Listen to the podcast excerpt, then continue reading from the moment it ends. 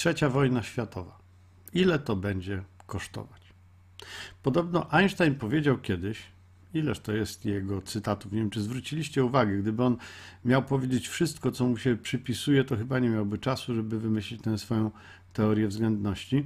No ale podobno Einstein powiedział kiedyś, że nie wie, czym ludzkość będzie prowadziła trzecią wojnę światową, ale czwartą na pewno będzie prowadzić na kije i kamienie. I to powiedzenie było dość często e, cytowane, dość często wspominane, no bo przez długi czas e, towarzyszyło nam widmo atomowej hekatomby, nie hatakumby, nie jakiego, może kojarzycie jeszcze, e, atomowej hekatomby, no bo starcie Związku Radzieckiego, Stanów Zjednoczonych prawdopodobnie mogłoby zmieść rasę ludzką z powierzchni Ziemi. Albert Einstein nie wiedział, jak będzie wyglądała trzecia wojna światowa, ale jest ktoś, jak się okazuje, kto wie, jak będzie ona wyglądała. Otóż y, jest to nasz premier, drodzy Państwo, drodzy słuchacze, y, nasz premier, który ostatnio w wywiadzie dla bardzo poważnej, renomowanej gazety powiedział, no, jeśli Unia Europejska nie da nam pieniędzy, no to znaczy, że będzie trzecia wojna światowa. To jest akt wypowiedzenia wojny, tak mniej więcej powiedział. Y, no to wzbudziło oczywiście spore zaskoczenie, delikatnie rzecz nazywając. Oczywiście na pomoc premierowi pośpieszyli zaraz jego sojusznicy różnej maści, łącznie z rzecznikiem, zaczęli mówić o tym, że to hiperbola, przenośnia, że to nie trzeba rozumieć dosłownie, ale słuchajcie, to jest wszystko kit. No, głupio się powiedziało premierowi, no a nie wypada. Serio, nie wypada. Słuchajcie, to była poważna gazeta, to był poważny wywiad, a nie jakiś tam wywiad do życia na gorąco czy tym podobnej prasy. Mm, poza wszystkim, no istnieje jeszcze coś takiego jak proces autoryzacji. Premier te swoje wypowiedzi autoryzował. To znaczy, że w wywiadzie znalazło się to, co premier chciał powiedzieć no, to jest chyba dość nieodpowiedzialne. No bo wracając do tego stwierdzenia, nasz premier mówi, jak wy, Unia Europejska, nie dacie nam kasy, to znaczy, że mamy stan wojny. Kasy jednak może nie być, czyli znowu należy się nam cytat. A więc wojna. Tak skomentowano wybuch II wojny światowej. Wojny światowe mają to do siebie, że są bardzo kosztowne.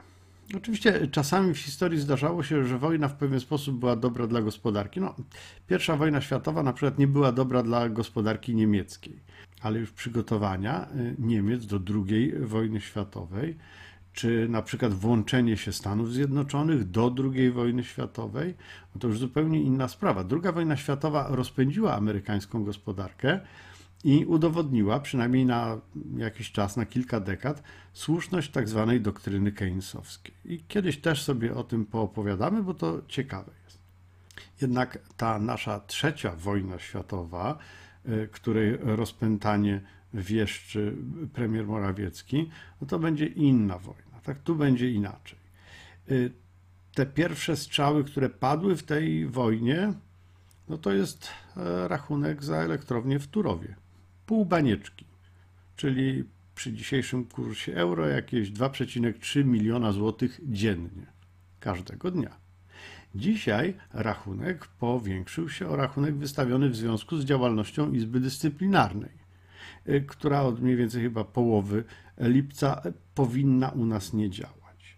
Y, Izba Dyscyplinarna kosztować nas będzie jedną banieczkę dziennie, czyli 4,6 miliona, czyli tak zaokrąglając Razem wychodzi nam już 7 milionów złotych każdego dnia.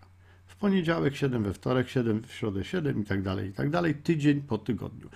No, chyba, że euro pójdzie w górę w stosunku do złotego, na co też się trochę zanosi, no to będzie trochę więcej niż 7.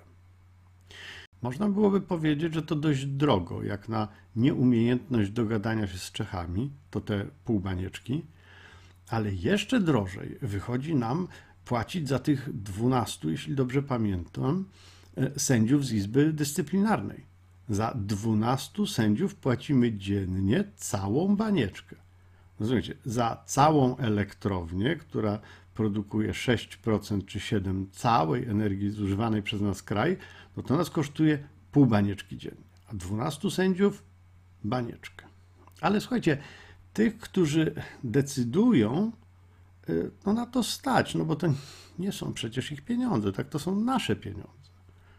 To są pieniądze, które y, zapłacimy my, obywatele. Czyli za niekompetencje decydentów płacić będziemy my. Ale też trzeba powiedzieć sobie jasno, że to myśmy ich sobie wybrali, więc w pewien sposób jest sprawiedliwie. I nawet nie wiem, czy rozbawił, czy bardziej wkurzył mnie ten poseł, bez nazwisk, w myśl zasady do not make stupid people famous, który mówi, że nie ma co panikować, bo na razie nic jeszcze nie zapłaciliśmy, ani grosza jeszcze do tej pory nie zapłaciliśmy. I drugi taki, jeszcze bardziej znany, który w zeszłym tygodniu mówił, że oni nie zdecydowali jeszcze, czy będą płacić. Otóż będą. A oto dlaczego. Schemat jest prosty. My nie płacimy kary, oni, czyli Unia Europejska, potrącają ją nam z pieniędzy z funduszy unijnych. Krok drugi.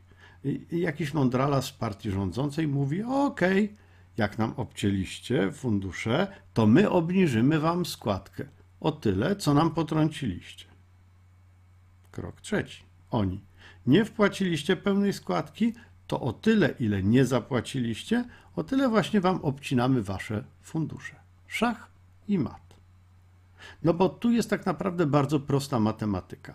Wyobraźmy sobie, że mamy do zapłacenia 5 milionów kary. Unia obcina nam fundusze o te 5 milionów. W rewanżu my ograniczamy im składkę o 5 na co oni nam? Fundusze o kolejne 5. Podsumujmy. Oni dostali od nas o 5 milionów mniej niż mieli dostać, my od nich dostaliśmy o 10 milionów mniej niż mieliśmy. Ile wynosi różnica?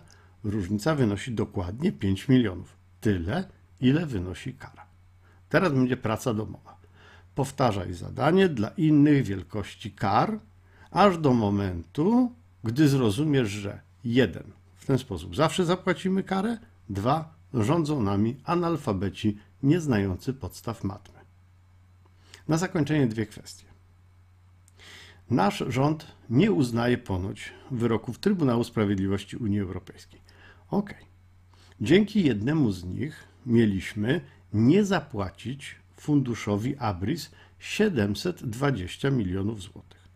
Ten fundusz Abris domagał się tych 720 milionów złotych w ramach odszkodowania, które przyznał mu szwedzki sąd apelacyjny w sprawie sprzedaży FM Banku, dzisiaj znanego nam pod nazwą Nest Banku. No to moi drodzy, jak to jest? Nie uznajemy wyroków TSUE i płacimy Szwedom te 720 milionów? Czy może uznajemy i nie płacimy Szwedom, ale płacimy za to kary? Znaczy może po prostu jest tak jak z Kalim. Pamiętacie Kalego z pustyni w puszczy? Jak ktoś Kalemu ukraść krowy, to to być zły uczynek, a dobry uczynek być jak Kali komuś ukraść krowy. Czyli jak my płacić, wyrok zły. Jak my nie płacić, wyrok dobry, dzieci nada.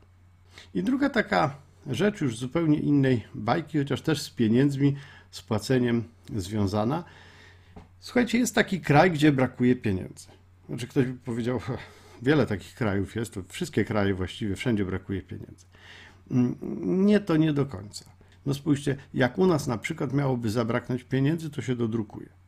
No 500 złotowe banknoty się e, drukuje u nas, a takie plany są, że 1000 złotowe wydrukujemy, czyli pieniędzy nie zabraknie. Wam może trochę, ale generalnie w kraju nie. Dodrukuje się, jak będzie brakowało. Ale w tym kraju, o którym mówię, pieniędzy się nie wydrukuje, bo e, sytuacja jest tam tak lipna, że brakuje tam wręcz komponentów do produkcji pieniędzy. Tak jest w Korei Północnej. Nazywa się to Tongpyo. Nie jestem pewny wymowy, ale jakoś tak. Tongpyo. Zapytajcie dziadków, co to była etykieta zastępcza, na pewno jeszcze pamiętają. Tong Pio to jest właśnie taka koncepcja bardzo podobna. Zastępcze pieniądze. Drukowane na zastępczych materiałach, bo oryginalnych brak. Ich jakość jest tak kiepska, jak stan kraju, w którym się nimi płaci. Do usłyszenia.